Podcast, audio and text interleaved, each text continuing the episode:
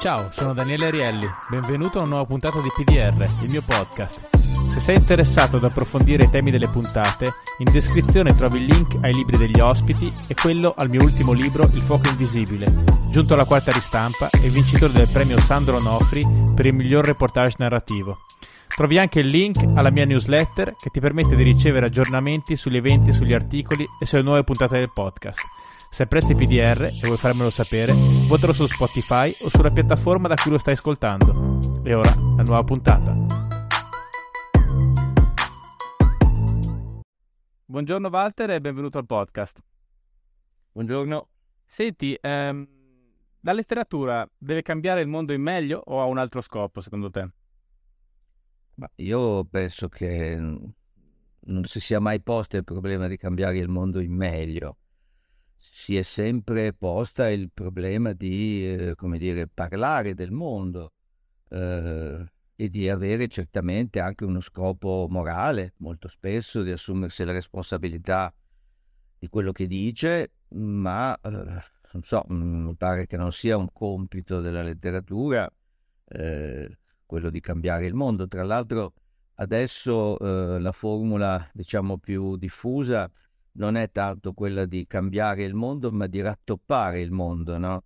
Eh, di solito si dice réparer, réparer le monde, il, libro, il titolo del libro di Jeffin, eh, si, si, riprende la cosa di Obama, We can repair this world, eh, e quindi si, si, parla più che altro di riparare. Eh, ho l'impressione che la vecchia idea rivoluzionaria dell'abolire lo stato di cose presente, come diceva Marx, sia completamente caduta in disuso. Quindi non, non esiste quasi più una letteratura eh, rivoluzionaria, esiste semmai una letteratura con intenti riformisti. Uh-uh.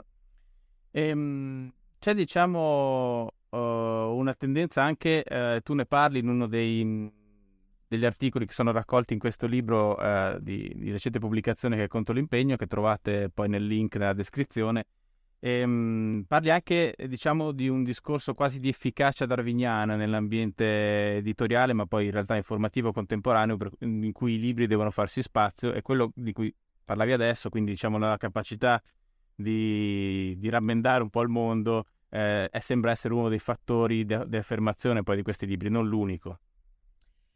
Dunque, qua il discorso sarebbe un po' complicato, nel senso che eh, questo discorso eh, lo si fa in genere rispetto alla comunicazione in generale, no? cioè l'efficacia della comunicazione.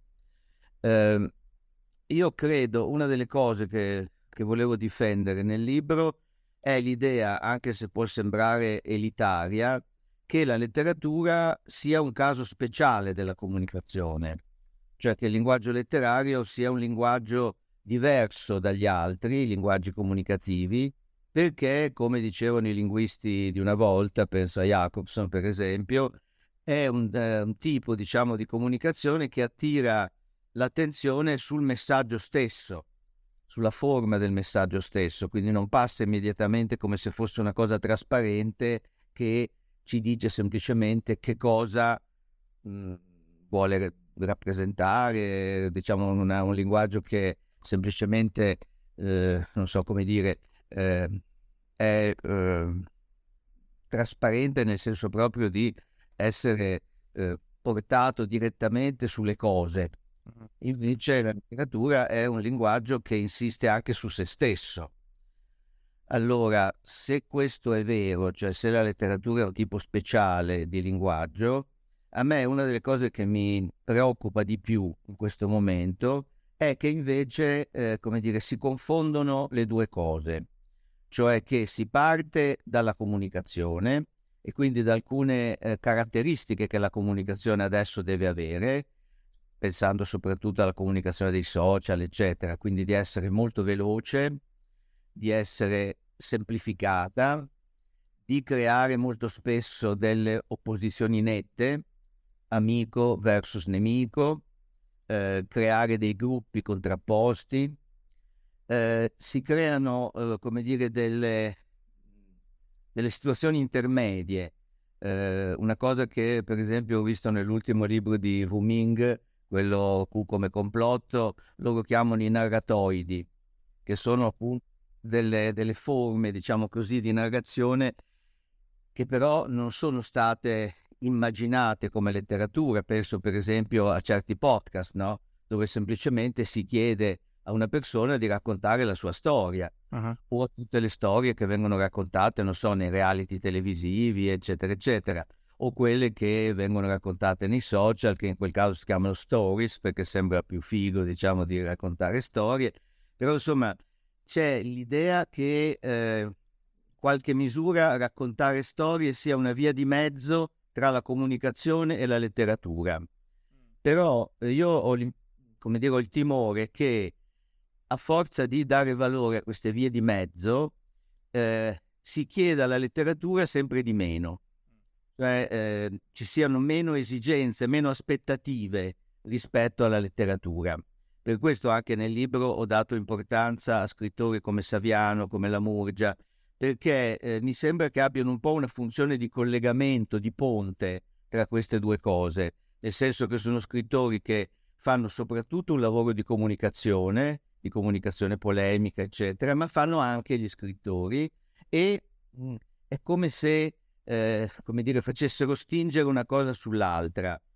Mentre io ho l'impressione che quello che si deve chiedere alla letteratura, quell'aspettativa alta, diciamo, rispetto alla letteratura, dovrebbe essere di raccontarci sì una storia, ma raccontarcela usando un, una trappola di parole, uso questa espressione, insomma un, meccanismo fatto di parole, tale per cui eh, da un certo punto di vista ti identifichi con i personaggi, nello stesso tempo però ti identifichi con una certa struttura, poi, eh, come dire, assorbi senza volere delle contraddizioni eh, e quindi eh, porti in superficie dei significati che è la struttura stessa a portare in superficie, anche se tu come scrittore non li avevi programmati prima.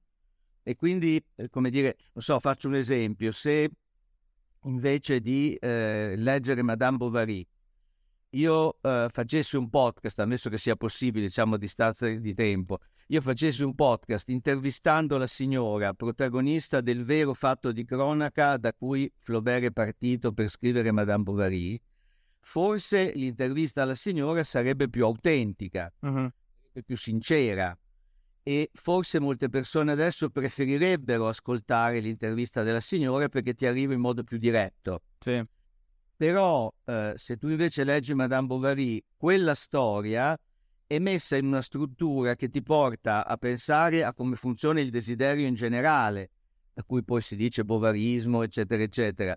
Ti porta a riflettere su chi abbia ragione tra lei e il marito, perché ti identifichi con tutti e due e quindi ti rendi conto che in un certo senso hanno tutti e due ragione e hanno tutti e due torto.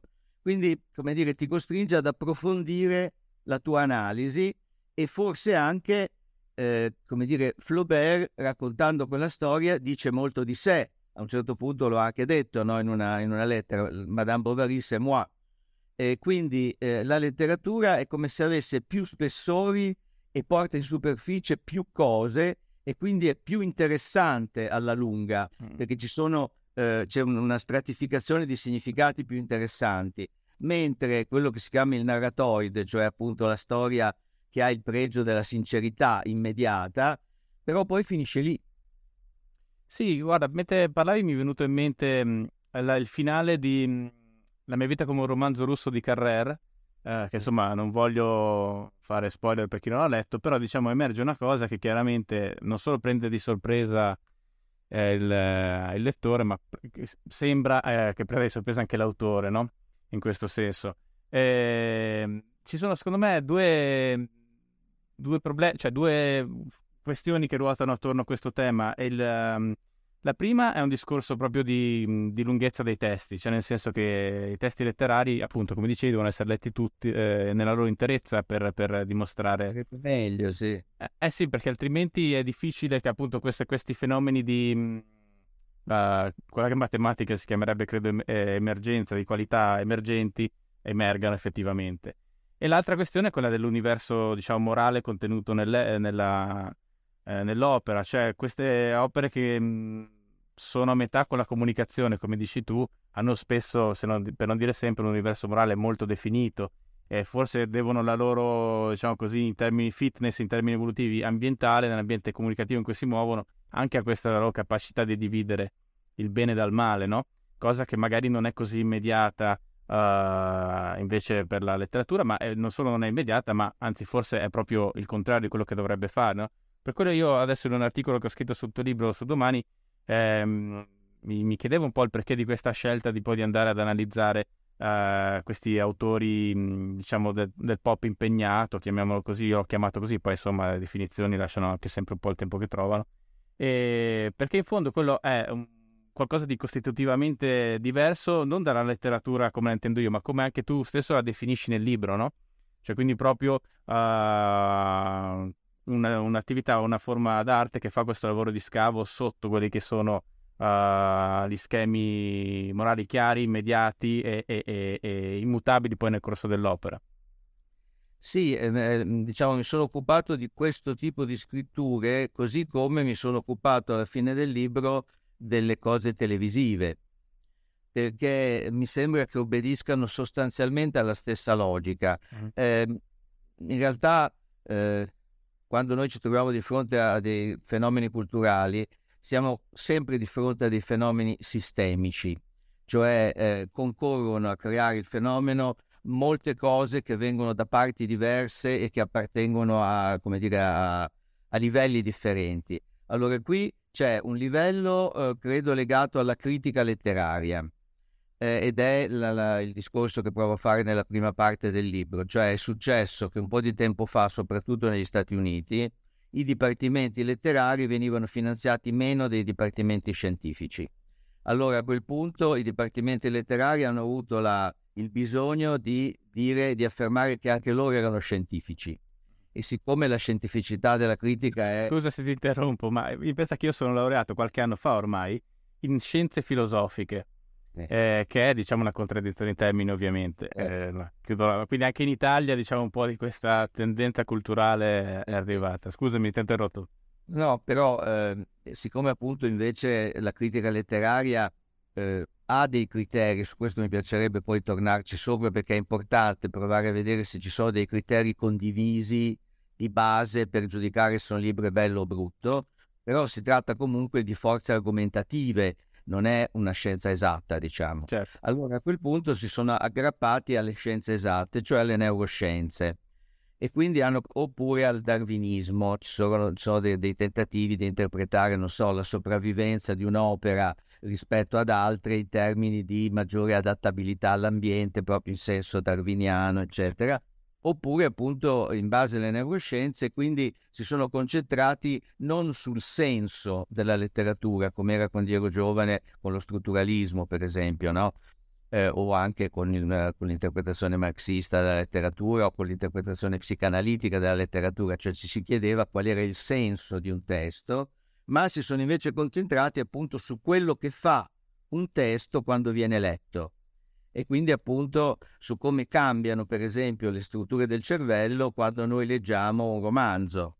Certo. E a quel punto eh, intanto eh, come dire, sono cose molto molto aurorali, cioè sono appena iniziate mm. e quindi delle volte finiscono per scoprire l'acqua calda. No? Io eh, non so, mi, mi, ricordo che in una tesi di laurea quando ancora insegnavo all'università eh, c'era un ragazzo che dimostrava con un sacco di grafici avendo uh, visto la direzione degli occhi degli spettatori, eccetera, qual era per decidere qual era la scena che faceva più effetto sugli spettatori nella dolce vita e alla fine arrivava a concludere che era quella in cui Anita Herbert fa il bagno nella fontana di Trevi. e uno gli viene voglia di dire ma va? Esatto. e di chiedere appunto se c'era bisogno di tutto questo armamentario. Da una parte è quello che eh, definiscono in modi astrusi quello che noi conoscevamo, non so, come metafora o come appunto identificazione col personaggio o cose di questo genere, dall'altro, ed è una cosa più, eh, più subdola secondo me, se tu pensi che eh, la cosa che conta è l'effetto benefico o meno, prevale il benefico, diciamo così, eh, che un testo può fare su un lettore, allora non importa se è buona o cattiva letteratura, eh, un romanzo come per esempio quelli di Carrère o invece una, eh, come dire, una di quelle cose che si fa negli atelier d'écriture, cioè appunto in queste che si, si, fanno per esempio, non so, nei manicomi, negli ospedali oppure nelle scuole, dove si dice a tutti i malati scrivete un, una pezzo della vostra vita perché appunto quello può avere un effetto terapeutico su di voi, eccetera.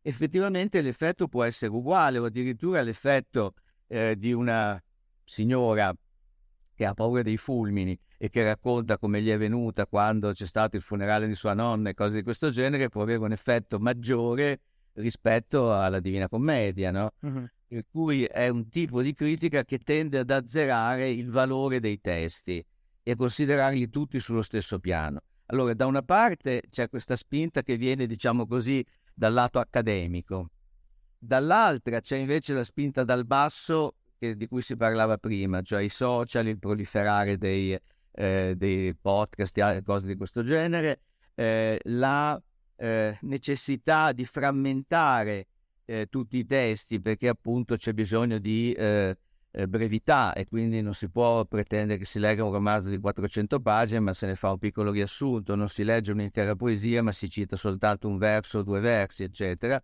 Allora questa presa a tenaglia, diciamo così, ho l'impressione che eh, porti a quella cosa che, che in economia si dice quando la moneta cattiva scaccia quella buona uh-huh. cioè delle cose più facili, più accessibili, finiscono per eh, respingere quella necessità che secondo me è invece fondamentale per la, per la letteratura, che è la necessità di ascolto della parola.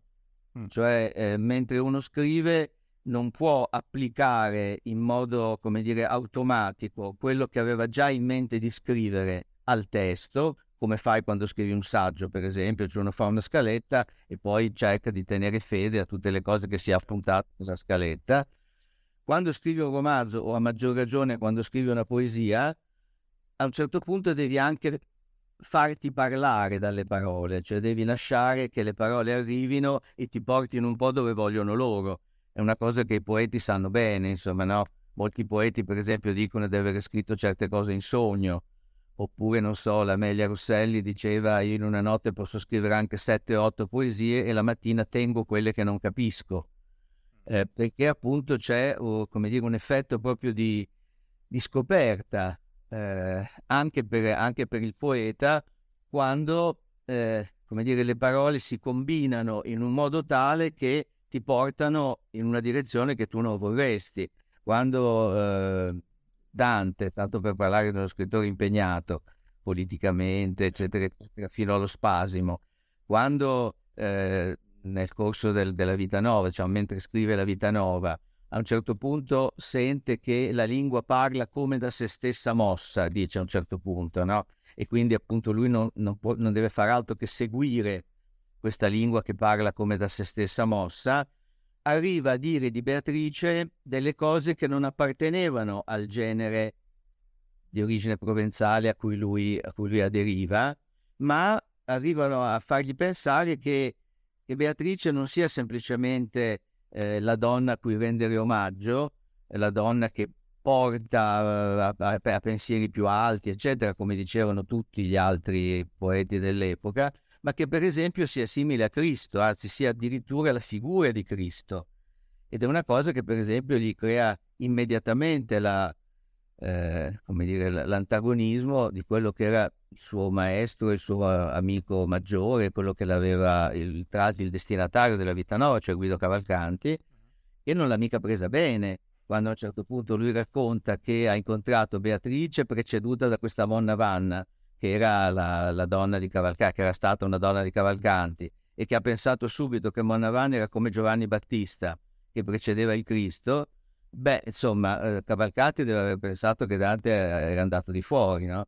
E, e da lì poi effettivamente, eh, come dire, eh, questo porta a una trasvalutazione di Beatrice fino alla trasformazione poi in cima al purgatorio, eccetera, eccetera, che è una totale novità, ed è una novità piuttosto scandalosa, e nasce non da un progetto, come dire, fissato prima da Dante, ma proprio da questo parlare, lasciar parlare la lingua che parla come da se stessa mossa. Così come dopo, quando con buona giunta nel purgatorio vuole spiegare che cos'è il dolce stil nuovo, dice appunto io sono uno che quando c'è una cosa dentro che mi detta, io seguo il dettato di questo dettatore che sento dentro di me. Allora, questa cosa qui che sembra romantica, ma che in realtà poi appartiene a tutti i tempi e credo a tutti i paesi, è una cosa che, che finisce per cadere nel dimenticatoio se tu sei troppo preso dall'idea di dire io ho delle verità da affermare, uh-huh. potrei affermarle anche saggisticamente, però uso la letteratura perché la letteratura mi dà il modo intanto di arrivare a più persone, perché agisce appunto non soltanto razionalmente, ma agisce anche emotivamente e mh, mm, consente diciamo, alle persone di sentirsi proprio là dove sta accadendo la cosa eh, attraverso un meccanismo di identificazione. Certo. Solo che l'identificazione, come tutti i fenomeni emotivi, è per l'appunto ambigua. Cioè, se tu eh, ti identifichi, eh, tutti da, da Freud ai, ai, linguisti migliori, eccetera, dicono che nel pensiero emotivo non c'è la negazione, no? Cioè, se tu dici non è mia madre, vuol dire che sotto sotto pensavi che fosse tua madre, e proprio per quello lo neghi, no? Eh. Sì. Allora, se effettivamente funziona così, eh, non puoi, come dire, a un certo punto far passare dei messaggi che non siano ambigui perché appena tu fai passare un messaggio immediatamente nasce l'idea che forse potrebbe valere anche il contrario. Se certo. tu presenti un, che ne so, un, un boss della droga eh, come personaggio assolutamente negativo che compie un sacco di delitti, eccetera, eccetera, però ne fai il protagonista della tua cosa, beh, sotto sotto è come se tu lo esaltassi. Mm. Perché molti vorranno, gli piacerebbe essere come lui. Certo.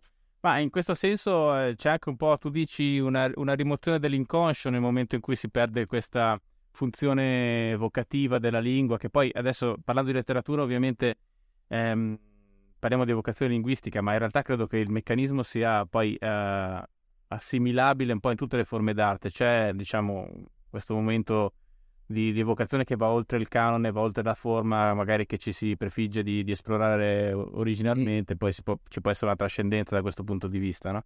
Però ecco, tu dicevi che questo, questa standardizzazione, questa incapacità uh, anche normativa di, di, lasciare aperta questa porta verso l'evocazione linguistica uh, ha, come conse- ha fra le conseguenze anche la rimozione della, della dimensione inconscia in generale direi che adesso, come dire, almeno in questo tipo di pensiero, chiamiamolo così, up to date, insomma, no? quello che vuole stare eh, più vicino alle trasformazioni nel momento stesso in cui accadono, eh, l'inconscio non gode di buona stampa, così come non gode di buona stampa Marx, perché tutti e due hanno, eh, diciamo, l'idea che esista che esista una realtà di superficie e che esista una realtà profonda. No? Mm. Marx lo chiamava struttura e sovrastru- sovrastruttura e struttura, eh, Freud lo chiama appunto io eh, es.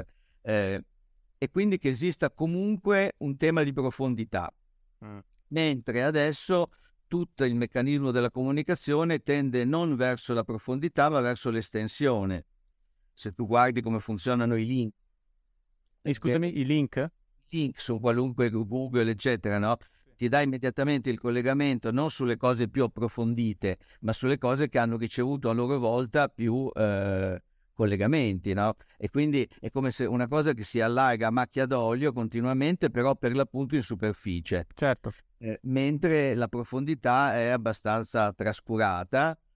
Curiosamente, l'unica profondità di cui non si parla è il fatto che invece questi eh, mezzi di comunicazione nuovi, appunto questi algoritmi, hanno invece una profondità, nel senso che c'è qualcuno che sa come funzionano certo. Tu, e tu non lo sai. Per cui strana, stranamente quando appunto anche si, si, raccontano le storie, eccetera, è come se ci si, eh, le storie su, sui social, è come se ci si dimenticasse che le storie, anche le più intime che tu racconti, per Facebook o per Instagram sono denaro sonante. Ma infatti, guarda, io trovo abbastanza incredibile, l'ho già detto in questo podcast, ma, mi, ma insomma lo ripeto volentieri, uh, come non venga mai tematizzato da, da molta, diciamo, militanza politica, poi anche intrecciata in alcuni casi con la letteratura, con la, con la narrazione, e cioè il fatto di svolgere queste cosiddette battaglie su delle, su delle piattaforme di multinazionali, insomma, che sono, che so, che sono quelle che hanno... Eh? eh quindi di privati, tra l'altro. Di privati, tra l'altro, appunto, che operano secondo queste regole di come sostanziare il black box, perché ovviamente eh, proteggono la loro uh, proprietà intellettuale, quindi non sappiamo come funziona fino a un certo punto. Quello che è lecito, diciamo, aspettarsi è che tutto tenda alla massimizzazione dell'attenzione no? per mantenere le persone là mentre li, li somministri pubblicità. Questo è, è, un cambiamento sostanziale uh, della, della, società in cui viviamo da un punto di vista culturale e, e informativo, però non mi sembra che venga uh, che diciamo, questa cornice venga analizzata, ma anzi si, si, poi la si usi per fare delle battaglie interne a questa cosa, che però sono segnate già in partenza da questo ecosistema cioè la tendenza che abbiamo un po' la tribalità, no? ultimamente alla divisione in fazioni che c'è sempre stata nell'uomo, però è veramente diventata sistematica e soprattutto immediata oggi, anche sui temi culturali, deriva in larga parte da, da questo ecosistema informativo. No? In realtà, come dicevo, c'è una profondità, solo che è una profondità alienata, mm. cioè il, il sotto tu non lo conosci, lo conosce qualcun altro. Certo riflettevo proprio in questi giorni sul tema dei discorsi d'odio, no? Sì. Che appunto adesso sono il grande sì. babà negativo, insomma, no? Mm. Quindi eh, non si può usare la parola odio, non si possono fare discorsi d'odio, eccetera. Forse un po' dimenticando che appunto sui discorsi d'odio i, i, i, social, i, social network ci campano. Ma certo. naturalmente i discorsi d'odio significa conflitti accesi, significa eh, gente che si insulta a vicenda e quindi la cosa crea un sacco di, come dire, di, come si chiamano, di, di, di uh, visioni, insomma, di condivisioni maggiori e quindi appunto più, più, più reddito pubblicitario, eccetera, eccetera. Quindi, eh, come dire, è come se eh, l'ambiguità cacciata dalla porta, perché la si rifiuta quando si parla della letteratura, però poi rientra dalla finestra, rientra non vista, diciamo così, perché eh, più tu sostieni una cosa e più poi invece dall'altra parte ottieni il contrario. Certo, ma credo che ci sia poi anche una questione di cosmesi uh, così superficiale rispetto al controllo della lingua e, e, poi c'è anche secondo me un grande um, malinteso proprio invece teorico, cioè questa idea dominante, in realtà più, è comunque un'idea minoritaria in ambito, diciamo così, accademico, ma sta diventando invece dominante poi su, sui media, cioè che la lingua determini poi il mondo, no? Che è un po' quello che dicevi tu prima, cioè la, la, la prevalenza della sovrastruttura sulla struttura. E io dubito che, che, sia così, ma ci sono anche tanti linguisti che ti dicono, guarda, questa cosa è tutt'altro che scontata, è un'ipotesi, il fatto che, ma non, non è provata da nessuno, perché ora sembra che cambiando il nome a una cosa eh, anche quella cosa, il suo rapporto con gli altri oggetti o gli altri soggetti nella realtà cambia, cambino. Questa cosa qui è, diciamo, è, è una teoria, ma non... È vero, è vero che naturalmente le parole sono importantissime. È vero, come dire, che evitare certe parole eh, provoca una utile igiene del linguaggio, mm. chiamiamolo così. Eh, però, di nuovo, io penso che è una cosa che non, riguarda la, che non può riguardare la letteratura. Mm. Eh, proprio in questi giorni pensavo a un passo di, di Elsa Morante eh, nella storia a proposito della parola frocio. Uh-huh. Allora, la parola frocio è una di quelle parole che adesso non si possono più dire tanto è vero che alcuni dicono la parola F poi puntato, come, come una volta appunto si faceva con le parole sponde. Ah, sì, tra l'altro non so se dovrò bipparla adesso perché altrimenti eh, YouTube potrebbe cancellare il video. Eh, poi, quindi la, bi, bi, bi, è una parola da bippare. Mm. Eh, queste parole bippate, appunto, come la parola odio, la parola violenza, per esempio, eh, messa vicina alla parola donna, eh, queste parole bippate che non si possono più dire, la parola che comincia con la N, certo. eh, che, che, che, fine fanno? Cioè, io ho, ho, ho, l'impressione che non è che spariscono, semplicemente in questa operazione di igiene del linguaggio, che può essere anche utile, però, eh, come dire, marciscono nascoste. Marcendo nascoste possono causare invece una revanche da parte di altri. Adesso eh, cioè, assistiamo a questa cosa paradossale che la libertà di parole è diventata una bandiera della destra. Mm. E a me sinceramente non ho, non ho capito com'è che sia successo a un certo mm. punto. No, eh. e, quindi, come dire, accade questa, questa cosa di inversione e io continuo a pensare che la letteratura, una delle cose che potrebbe fare la letteratura è di dare diritto di asilo proprio a queste parole impronunciabili. Sì. Quanto alla parola F che forse bipperemo, mm. eh, qui però cito il Samorante, quindi spero che non, che non, ci sia bisogno di bippare. A un certo punto... Guarda, è, una, è un algoritmo, fa tutto in automatico, eh, per cui non ti, aspetta, non ti aspettare che conosca... C'è il piccolo Giuseppe, non so, è il protagonista, ti ricordi quello di 4 anni, 5 anni che ha che c'è le crisi epilettiche, eccetera, no? Mm. Eh, personaggio adorabile, straordinario, eccetera. Questo piccolino, quando arriva suo fratello maggiore, che si chiama Nino, ogni tanto arriva con dei meravigliosi orologi d'oro oppure con delle catenine e, e Giuseppe naturalmente eh, ne è eh, affascinato e gli chiede ma chi te l'ha dato? E lui risponde invariabilmente me l'ha dato un frocio. Allora a quel punto eh, Giuseppe immagina che, che, esista questa popolazione dei froci con F eh, che sono dei gli esseri meravigliosi, estremamente generosi, che regalano oggetti d'oro a chiunque. No? Certo. Allora, allora, voglio dire, se tu la inserisci dentro una storia, eh, come dire, mitopoetica, come quella della, del, del, libro della Morante, anche la parola riceve cittadinanza, non so come dire. Certo. Quindi, quindi ho l'impressione che la letteratura, tra gli altri compiti, abbia proprio quello di aprire le braccia e di accogliere anche le parole che non si possono più dire. Ma certo, ma poi tu qua stai citando il caso di un personaggio comunque, diciamo così, vogliamo passare questo termine positivo, ma voglio dire, poi ci potrebbero essere anche dei personaggi o delle situazioni eh, negative, eh, anche qua sempre fra, fra virgolette, dove eh, c'è l'utilizzo di, di, una parola, diciamo così, vietata è meramente quasi documentario in un certo senso, comunque fa parte di, di un rapporto del testo con la realtà.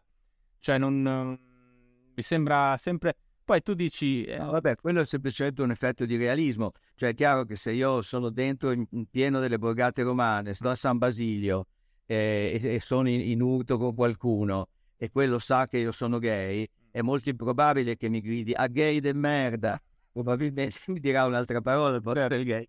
Quindi voglio dire, lì quella è proprio credibilità realistica, ma non è detto che la letteratura debba essere realistica per forza. No, ma certo, certo, però diciamo esiste anche questo caso eh, come possibilità. Esiste una cosa più insidiosa che è quella dell'identificazione.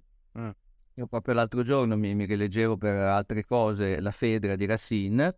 Mm. Eh, lui a un certo punto si trova in un momento in cui la cultura è estremamente come dire, attenta alle cose morali, addirittura è in contatto con quelli di Port Royal che vorrebbero, eh, come dire, eliminare il teatro perché pensano che porti in superficie delle passioni dannose, cose di questo genere. E nonostante quello, eh, la leggenda dice, forse non è vero, ma insomma la leggenda dice che lui abbia fatto una scommessa con Madame de Lafayette sì. dicendo io porterò sulla scena un amore incestuoso, quindi la cosa più orribile che si poteva certo. pensare in quel momento, ma lo farò in modo tale che nessuno sarà capace di non identificarsi con la mia protagonista.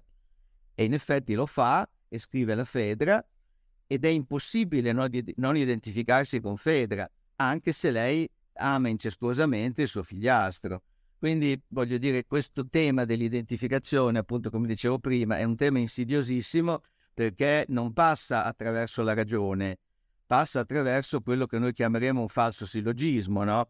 Cioè, eh, non so, Andrei, eh, quello, quello di, di, di, Guerra e Pace, principe Andrei, è, eh, eh che ne so, eh, affascinato dal cielo stellato, io sono affascinato dal cielo stellato, in quel momento io sono Andrei, no? Mi identifico con Andrei, certo. sono lui. Eh. Certo. È la stessa cosa che dire Socrate mangia l'insalata, le capre mangiano l'insalata, quindi Socrate è una capra. Cioè è quel tipo di sillogismo che Aristotele ci insegnava uh, che, che, non è possibile, insomma. Eh. Quindi l'identificazione è sempre basata su una cosa irrazionale. Certo. Ed essendo basata su una cosa irrazionale non la puoi comandare. Quindi certo, ma, ma... rende, come dire, la letteratura poco affidabile dal punto di vista civile o sociale, sì. perché può sempre farti degli scherzi. Certo, ehm, al, guarda, poi alla fine non credo che sia questo il punto, però volendo eh, ci sarebbe anche una prospettiva utilitaristica in tutto questo. Cioè adesso siamo in tempo dove i, i vaccini hanno eh, diciamo, riacquisito una certa popolarità E, e com'è il meccanismo? Cioè, sostanzialmente sporti a, a piccole adesso, questi sono fatti in maniera diversa alcuni, però l'idea potrebbe essere anche questa, nel senso, um, siccome queste sono cose che esistono, la letteratura ti ci mette in contatto in una maniera uh, quasi sicura, in un certo senso, per sviluppare un rapporto con cose che altrimenti, come dicevi prima, potrebbero marcire in un angolo, ritornare Beh, fuori. È quello che diceva Aristotele parlando della catarsi. Esatto. Cioè, lui diceva non bisogna eh, gettare via e escludere i poeti dalla Repubblica come sosteneva Platone, anzi no, i poeti sono molto utili perché siccome attraverso il teatro tu vivi delle passioni che sarebbero distruttive, te ne purifichi appunto guardandolo, no? E quindi, come dire, effettivamente io non ho mai negato che la letteratura abbia a che fare con la, con la vita, cioè non penso che la letteratura sia qualcosa di autonomo, indipendente dai valori morali penso che come dire, ci siano eh, dei valori che possono essere morali o immorali, ma che spesso la letteratura li gioca tutti e due insieme e con scadenze diverse rispetto a quelle della cronaca. Sì, diciamo che mh, uno dei suoi valori è, è proprio questa capacità mh, di andare oltre quello che è dicibile in altri contesti, no? Che, che però è una cosa in, in, molti aspetti, per molti aspetti anche sana, eh, anche se non lo sembra, no? No, eh, eh, tra l'altro eh, volevo tornare, se, se, non ti dispiace, su una, a cui invece tengo molto, che è proprio quella del giudizio di valore. Sì. Allora, eh, anche lì, eh, facendo un parallelo tra comunicazione e, e, letteratura, eccetera, come spesso adesso appunto si fa, facendo anche un po' di pasticci, uh-huh. ti, tu sei troppo giovane, io mi ricordo negli anni 50 c'era una canzone che cominciava dicendo sono tutte belle le mamme del mondo, no? mm. eh, quando un bambino si stringono al cuore. Eh, adesso eh, bisogna dire sono tutte belle le donne del mondo, mm. Perché abbiamo capito che non c'è nessuna donna brutta, che eh, tutte hanno intensità, eccetera, eccetera, eccetera. Io ho l'impressione che da questo si stia passando in un modo abbastanza strano ai prodotti dell'ingegno umano cioè le canzoni sono tutte belle purché siano sincere, sì. eh, perché, come dire, eh, parlano attraverso l'emozione, non attraverso la ragione. I libri sono tutti belli perché le letture sono diverse, perché i tipi di letteratura sono infiniti e quindi ciascuno si deve trovare il suo. Eh, io, come dire, rispetto a questa cosa, anche se può sembrare una, dire, un'opposizione da vecchio, da vecchio bavoso, però ci terrei ancora che fosse possibile distinguere tra buona e cattiva letteratura.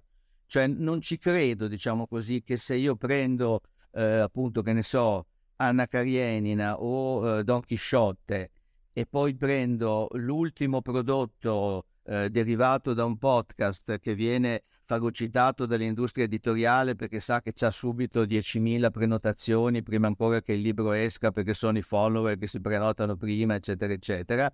Io credo che sia possibile trovare delle buone ragioni, anche condivise, per decidere che i fratelli Karamazov è meglio di quel romanzo lì. Si tratterebbe di mettersi un attimo intorno a un tavolo e decidere quali sono queste ragioni. Eh, io insomma ho provato a elencarne alcune.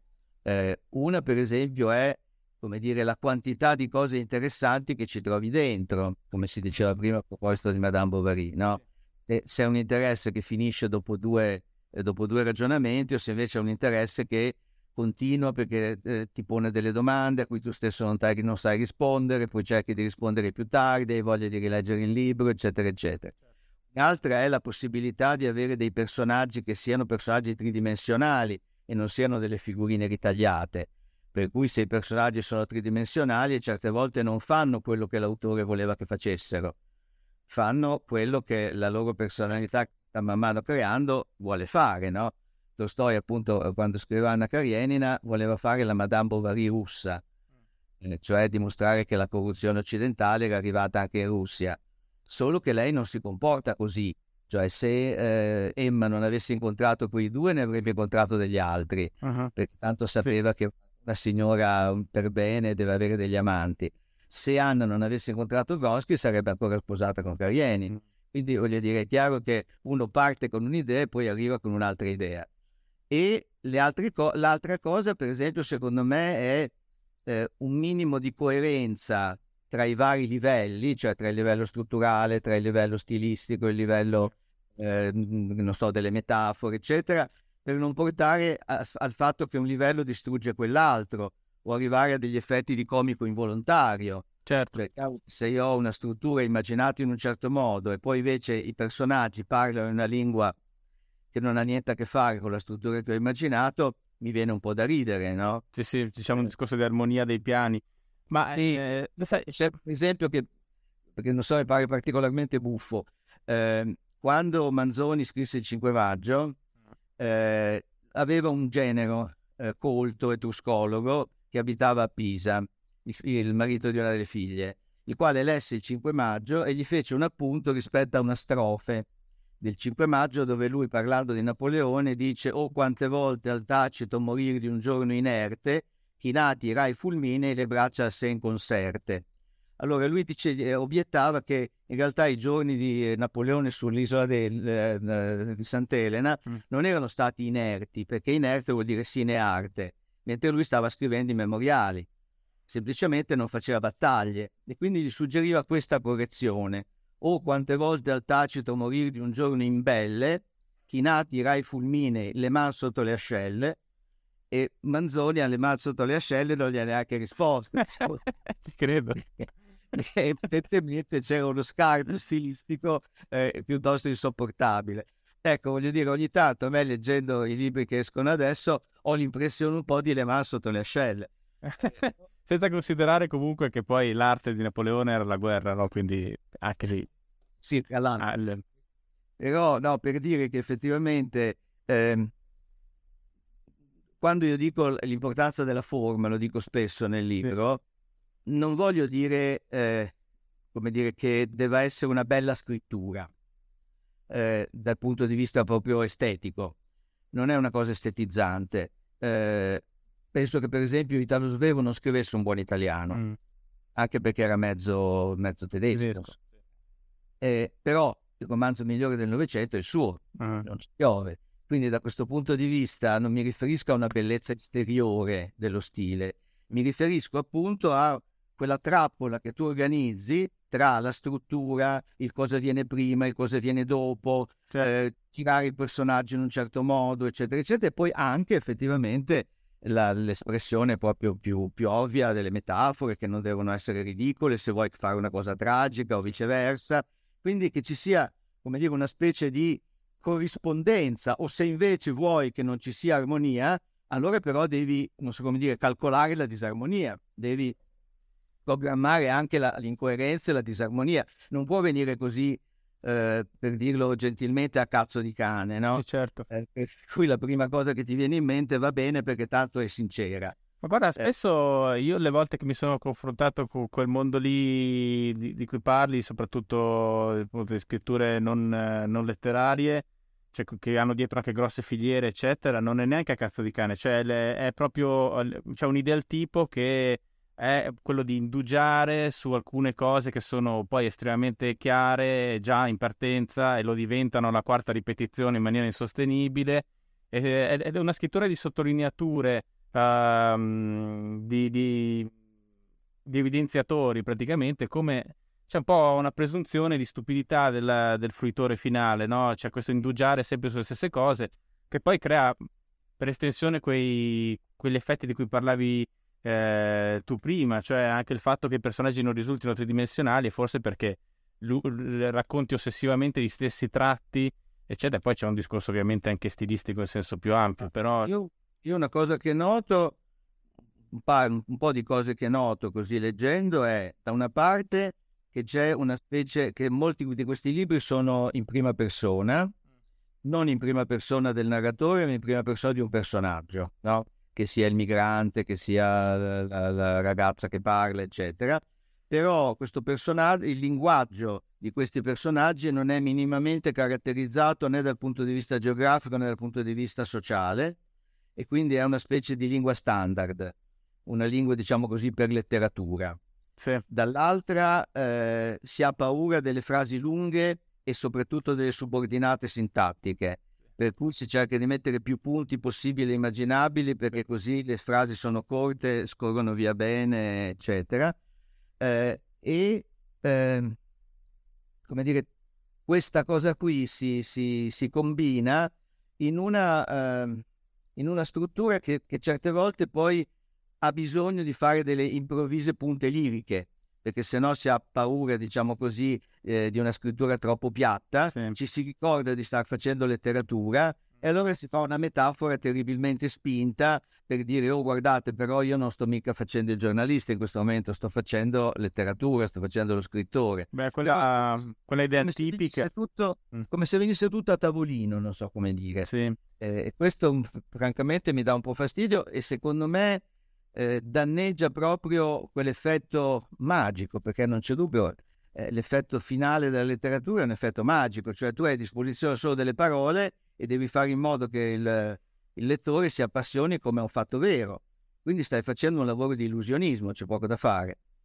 Eh, però appunto con questi, con questi, mezzi così semplificati, certe volte è come, so, un illusionista che eh, usa soltanto eh, due trucchi che sono talmente facili da scoprire che dopo la prima volta non ci caschi più.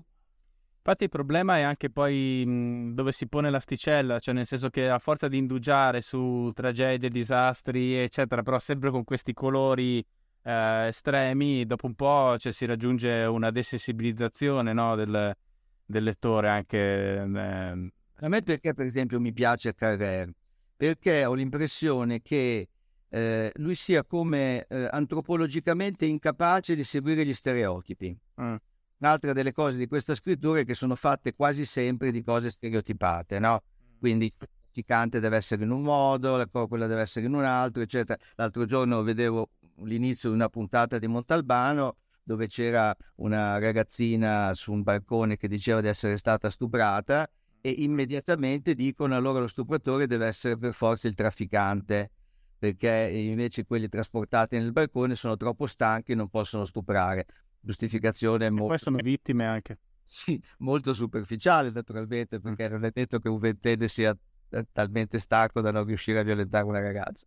Però invece, siccome è lui il cattivo, allora deve essere lui per forza, no? Sì. Mentre, per esempio, Carrère, per esempio, è l'unico in questo romanzo ultimo che si chiama Yoga, eh, che eh, essendo stato in un centro di migranti in Grecia, è l'unico che non dà per scontato una cosa che invece quasi tutti questi libri danno per scontato, cioè che quando i migranti raccontano la storia siano sempre per forza attendibili.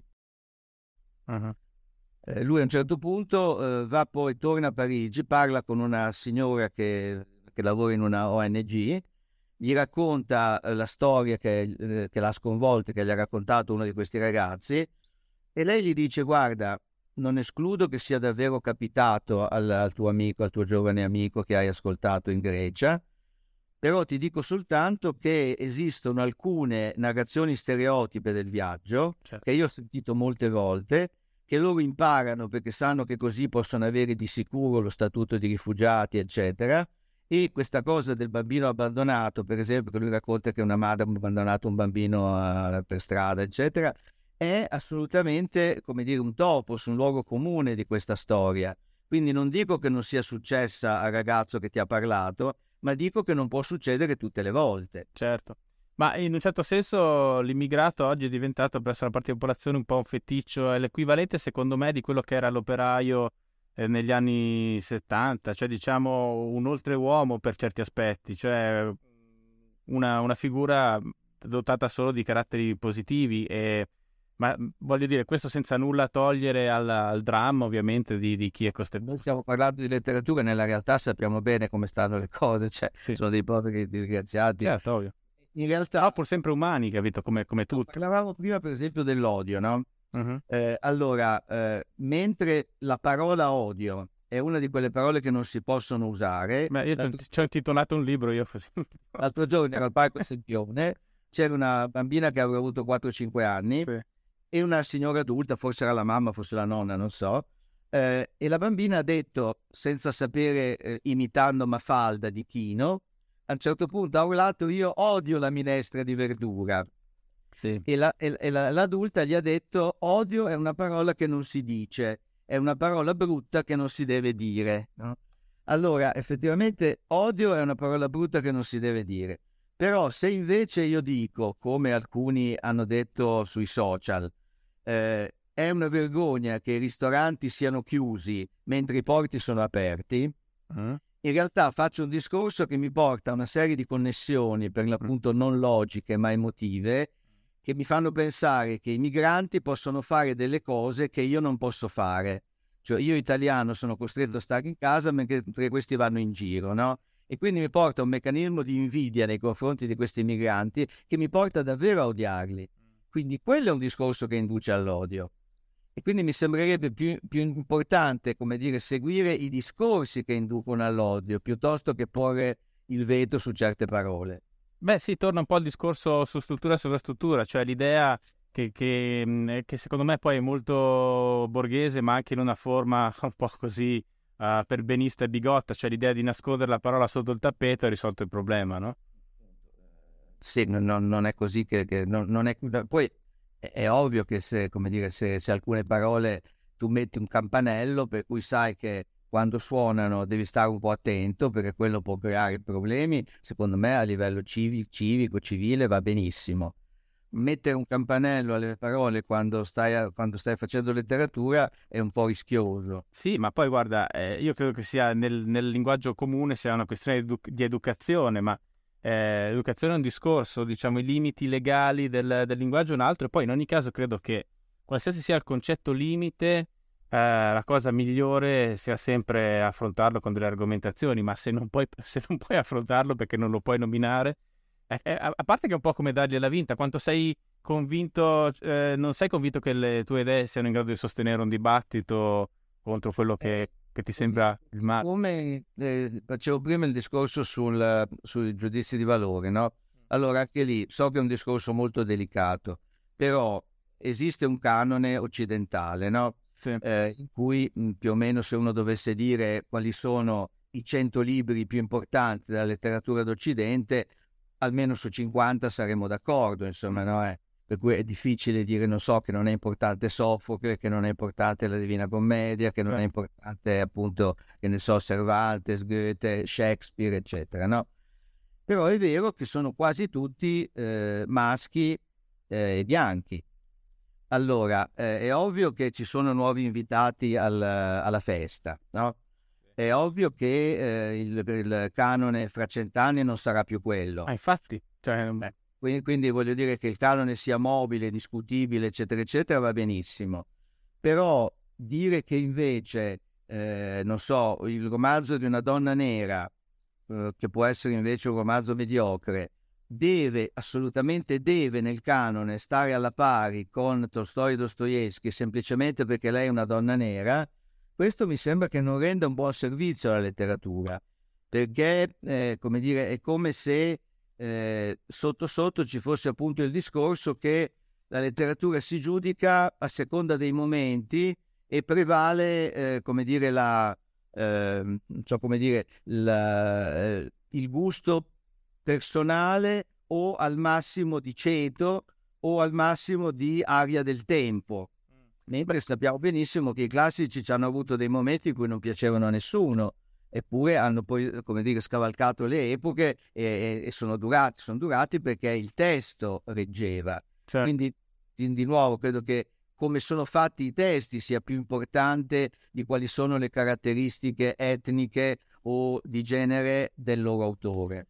Dunque, secondo me questo è un argomento sufficiente in sé, però volendo se ne può aggiungere anche un altro che è che tutto sommato un approccio di questo tipo, come quello che stai descrivendo tu, è vantaggioso e è giusto anche per le scrittrici nere del futuro, cioè nel senso che sapranno se, se eh, mai entreranno a fare parte de, del canone che non è perché per come sono esteriormente, per il colore della loro pelle, ma per il valore del loro testo, che mi sembra che dovrebbe essere la cosa a cui ogni eh, scrittore aspira, diciamo. Come è accaduto per alcune scrittrici giapponesi medievali, tipo Murasaki, che fa perfettamente parte del canone e non è che è stata messa lì appunto perché era una giapponese ed era donna, eh, o come è successo, che ne so, per, eh, per la Dickinson, come è successo per Emily Bronte, eh, insomma, voglio dire, è chiaro che eh, io cito una, nel libro una cosa della Linda Nocklin, che era una studiosa di arte figurativa, e quando gli hanno chiesto perché ci sono così poche pittrici nella storia della pittura, ha detto per la stessa ragione per cui non ci sono grandi tennisti eschimesi, perché appunto sul ghiaccio la, la, la, la palla scivola, no? e quindi non, stato, non, c'erano campi su cui allenarsi. Certo. Le donne per moltissimi secoli purtroppo non hanno avuto campi su cui allenarsi e quindi anche, anche per quello insomma, che, che, ci sono meno scrittrici che scrittori nei secoli passati, però almeno questo gap mi sembra che adesso sia in Occidente assolutamente annullato mentre altri purtroppo più materiali rimangono molto forti, certo. tipo stipendio e cose di questo genere. Sì, anche se poi quelli materiali sono spesso anche quelli meno, eh, diciamo, tematizzati poi. In realtà io credo che un po' la questione si possa porre eh, in, uh, nel, nella differenza fra, di, di, fra eh, diciamo, parità di condizioni di partenza o comunque equità delle condizioni e invece eh, parità necessaria dei risultati, no? Sì. È chiaro che si pone, se, se, il, se, il, problema viene posto sulla necessaria equità e uguaglianza dei risultati, questo è problematico. Quello, l'importante è che chiunque, indipendentemente no, da quello che è, abbia... No? Quasi paradossali. Eh, adesso appunto eh, il giornale su cui scriviamo tutti e due domani eh, sta facendo una piccola rassegna appunto di recensione al mio libro e a un certo punto eh, mi è arrivata una, una telefonata che diceva però ci dobbiamo mettere una donna perché non possiamo permetterci che tutte le, le recensioni siano di uomini, no? E quindi si creano poi eh, cose abbastanza ridicole di questo genere, cioè se una donna voglia recensirlo lo recensisce, però che io glielo debba chiedere non vedo perché, cioè a un certo punto. Eh, sì, sono d'accordo, ma è un po' quello che dicevo io in, nel mio articolo, fa parte di, questa, di questo diciamo, piccolo dibattito, su, anche sul discorso dello strega, no? che quest'anno è nell'ambiente, diciamo così, ammesso che esista un ambiente, si dice che deve vincere una donna non questa donna, quel libro eh, scritto da una donna, ma una donna, no? Sì, che poi magari non succederà. No, magari non succederà, infatti, ma questo lo scrivo anch'io, magari non succederà perché poi c'è sempre no, questa tendenza anche a sopravvalutare. Tra l'altro faccio notare che invece a Amici eh, in finale erano arrivati quattro uomini e una donna mm. e una ragazza, ha vinto la ragazza, ma nessuno lo ha trovato strano. Ah beh, ma eh, certo la, il problema è sempre non vale l'inverso. Diciamo. No, no, no. No, ma infatti poi la, l'altra questione di, di, questo approccio della cultura woke, come la chiamano in America, è che poi eh, n- non è la, l'ideale illuministico, diciamo, di uguaglianza de, degli uomini e delle donne, di, de, de, insomma, degli esseri umani in generale, al, al di là della, dell'appartenenza etnica o degli orientamenti sessuali, eccetera, ma una, una, sorta di, anzi, pone questa l'appartenenza al, al gruppo come prima caratteristica di, di un essere umano.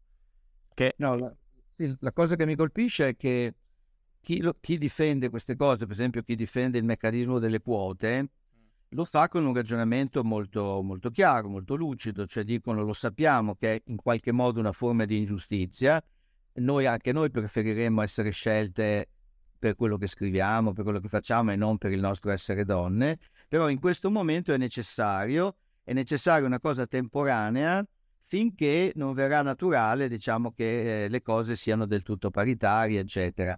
È un ragionamento, eh, mi sembra molto parallelo a quello che si faceva un tempo a proposito della dittatura del proletariato. Cioè la dittatura del proletariato è per l'appunto una dittatura temporanea in attesa che si arrivi a una società senza classi. Certo.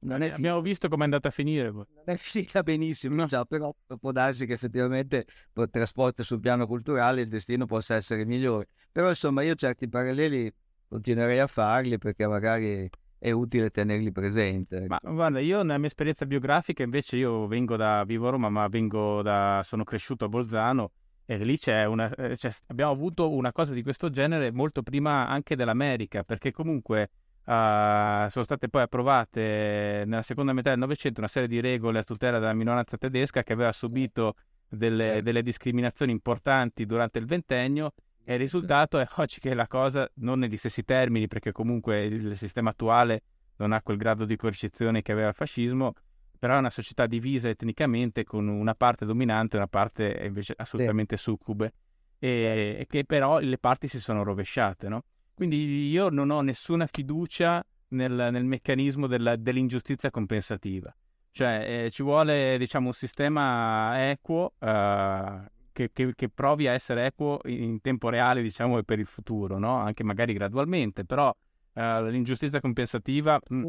L'unica, l'unica, speranza che ho è che effettivamente, almeno in, nelle, nelle, nazioni occidentali o in Europa, diciamo, e negli Stati Uniti, per la letteratura questa cosa ormai non è più un problema, nel senso che mi sembra che eh, come dire, le ragazze e i ragazzi, io insegno per, ho insegnato per molti anni in scuole di scrittura, mm, in genere la maggioranza è, è, femminile e comunque diciamo mi sembra che anche poi come esiti editoriali eccetera non ci sia nessun gap diciamo legato al genere.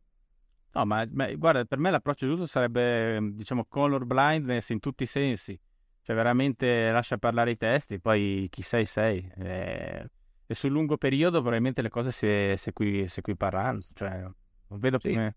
Cioè. Esatto.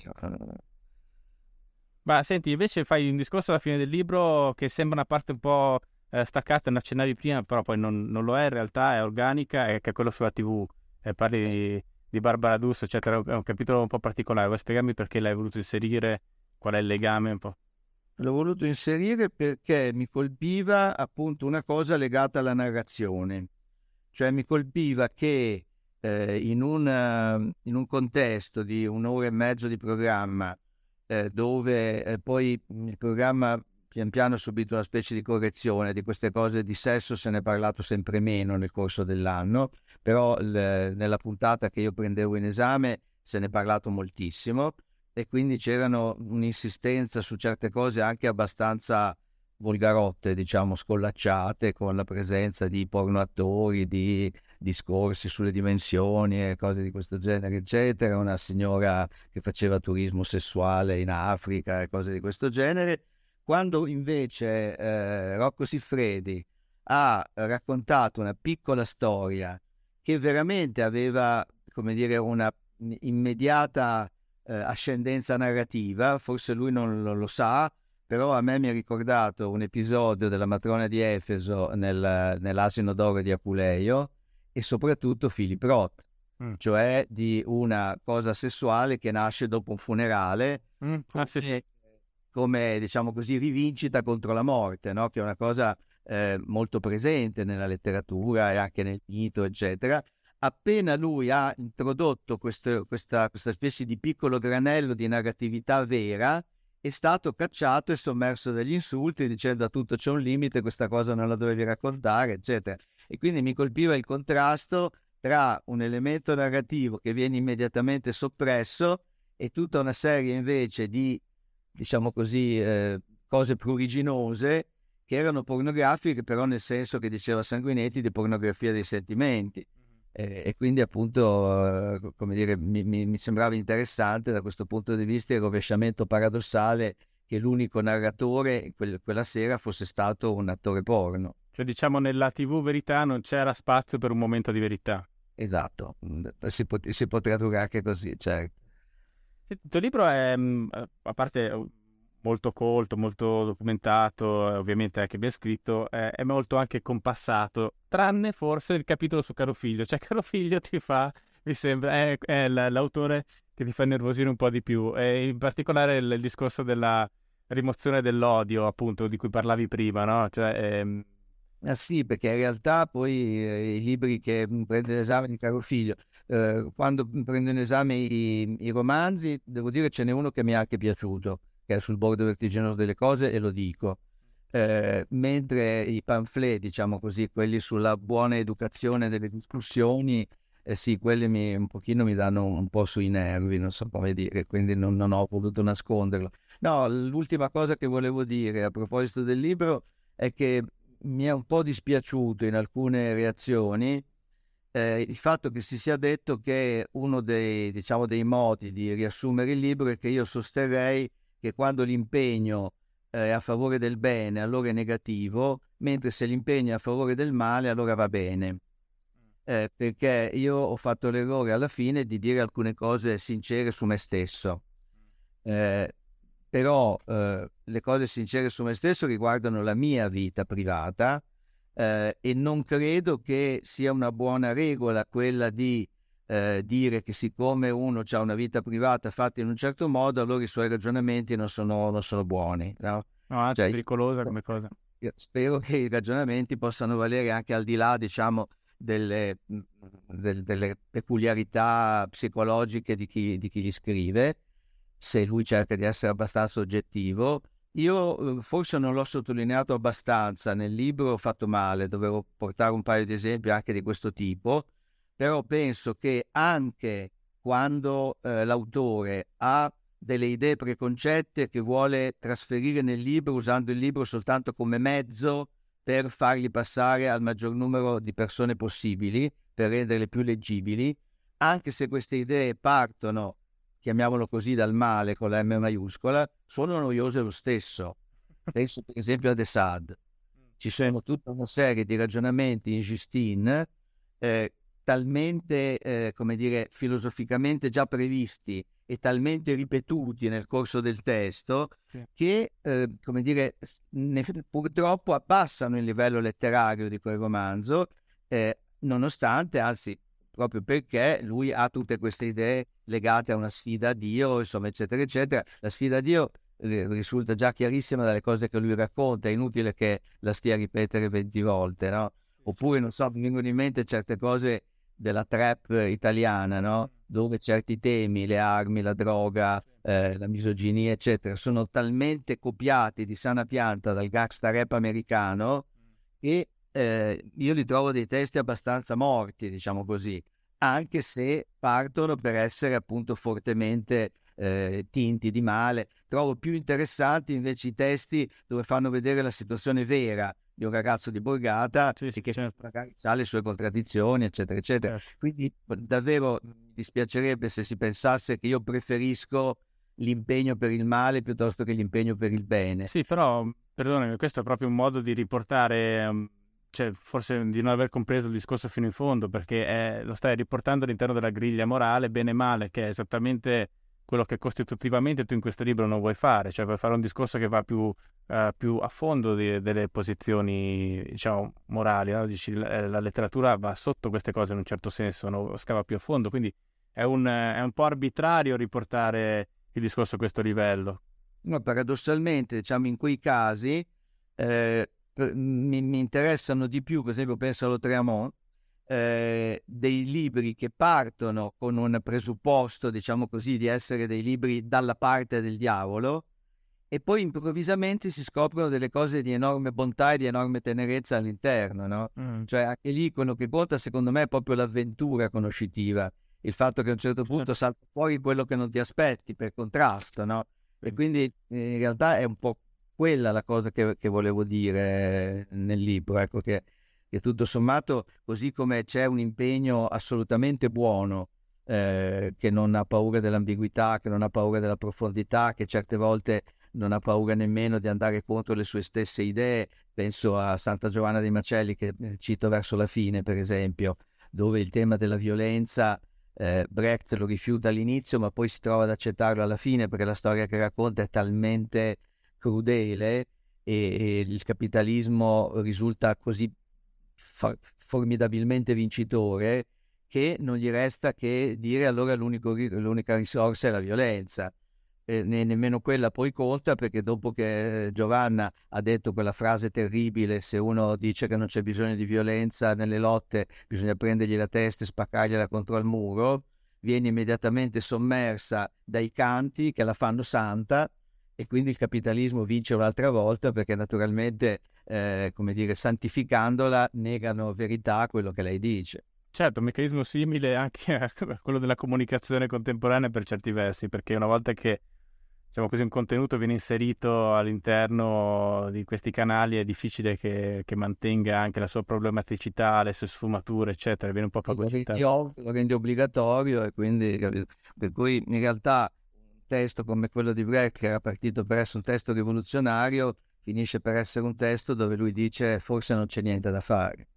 A questo proposito, tu parli anche un po' della, del problema della mm, dimostrazione luministica, come la chiami, eh, fatta però da una posizione di non, ma dico un po' brutalmente, di non rischio o comunque di, di non marginalità, no? E, sì. Ma vuoi spiegare Beh, diciamo, mi ha, mi ha colpito che alcuni dei libri che circolano adesso eh, usino eh, delle, eh, come dire, de- dei meccanismi formali che erano tipici dell'illuminismo, no? quindi l'ironia, il rovesciamento paradossale delle cose, eccetera, eccetera. Solo appunto mi veniva in mente che questo funziona bene quando ci si trova di fronte a dei regimi assolutistici o comunque molto autoritari. Infatti com- comincio con quella cosa deliziosa della, eh, della blogger che eh, uh, illustra, lui fa un tutorial sull'uso sì, piegaciglia e a un certo punto si interrompe, eh, parla della, dello sterminio degli uiguri cinesi e si sottrae alla censura cinese perché quelli la vedono che è una bella ragazza che sta piegandosi le ciglia e quindi a un certo certo. punto si distraggono, eccetera.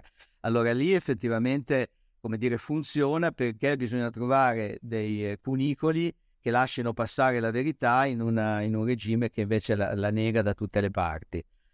Mhmm, mi, sem- come dire, mi suscita un po' più di dubbio quando, almeno nell'ambito, eh, diciamo così, delle persone eh, che vengono considerate mediamente di sinistra, intellettuali, eccetera, alcuni discorsi sono già, eh, sono già dati per scontati, diciamo così.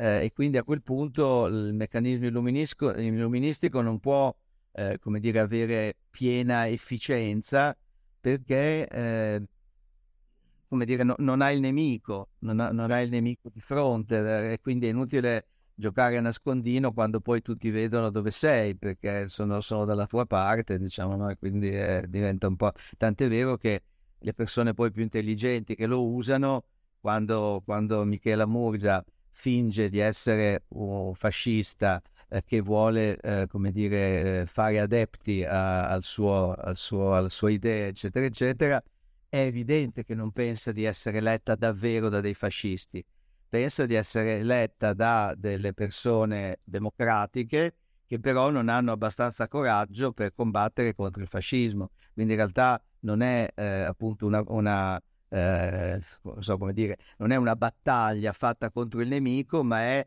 una prova a cui si sottopone l'amico. Sì, diciamo predicare convertiti e al tempo stesso anche una, un test di ortodossia per certi aspetti. Io trovo quell'ironia mossa da una, da una posizione di, po- di, potenza, almeno in determinati campi, uh, in questo caso stiamo parlando del campo culturale, abbastanza, um, ma anche una forma di prepotenza per alcuni aspetti. In questo, l'esempio che mi viene in mente adesso è il, il negare ironicamente l'esistenza di un dispositivo di cancer culture, ad esempio, no?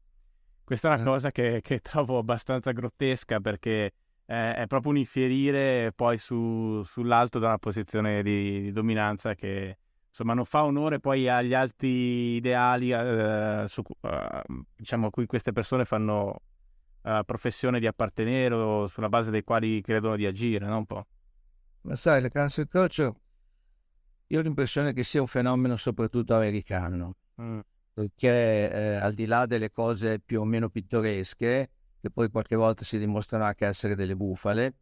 Eh, la cosa dove veramente morde negli Stati Uniti, almeno a sentire i colleghi che io ho che insegnano negli Stati Uniti, è nei programmi scolastici sì. e anche universitari dei dipartimenti di letteratura.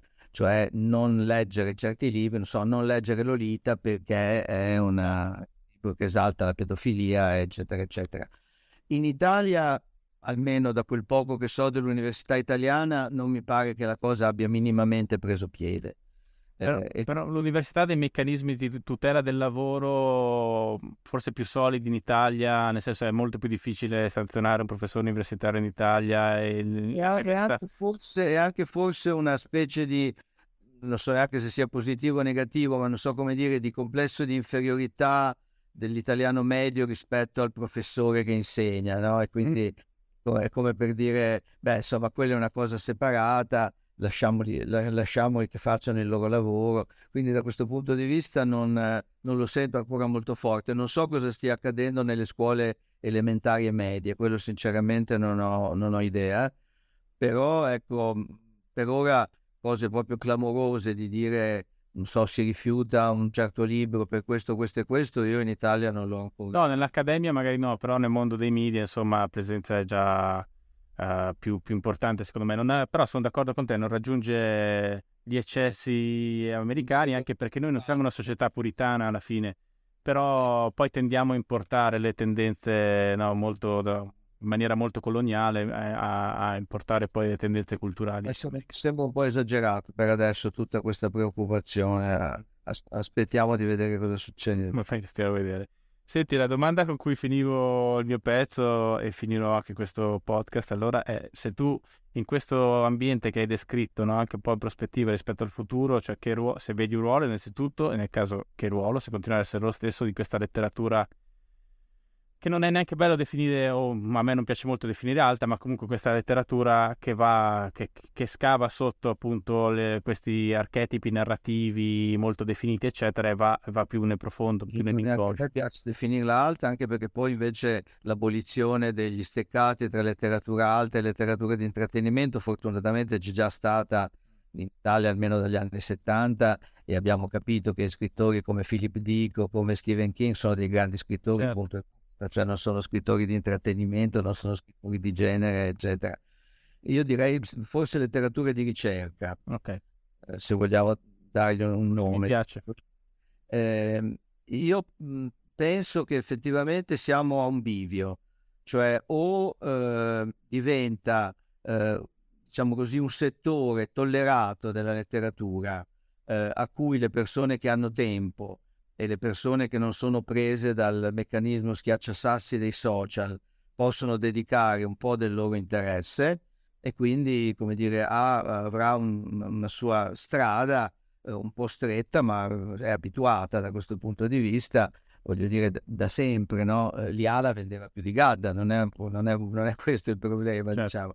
Però, diciamo, avrà ancora abbastanza attenzione da parte di un certo tipo di lettori oppure, e non è un'ipotesi neanche da scartare del tutto, siamo di fronte davvero a una mutazione più eh, di lungo periodo, per cui la letteratura solo scritta è destinata probabilmente a essere sostituita da uh, forme espressive di maggiore impatto, che sono una letteratura unita al, uh, al sonoro e unita alla, al visivo, quindi appunto uh, serie televisive o cose di questo genere, per cui può essere che effettivamente ci sia come una specie, non so come dire, di cosa d'ombra eh, da attraversare per la letteratura solo scritta, perché magari in questo momento prenderanno piede cose fatte in un modo diverso, eh, dove quindi l'immagine e, e la musica avranno una gran parte e bisognerà aspettare i grandi autori che possano fare bene cose di questo genere, ovviamente ci sono già grandi registi cinematografici, ma non è detto che sia esattamente la stessa cosa eh. fare, e fare una serie.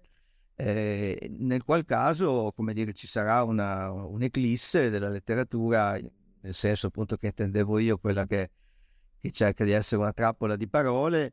Eh, spero che anche questa letteratura più complicata, con la, la, la letteratura aumentata, chiamiamola così, così mm. come si parla di realtà aumentata, eh, possa mantenere eh, elementi di profondità e di ambiguità perché senza quelli secondo me non c'è ricerca, non c'è scoperta.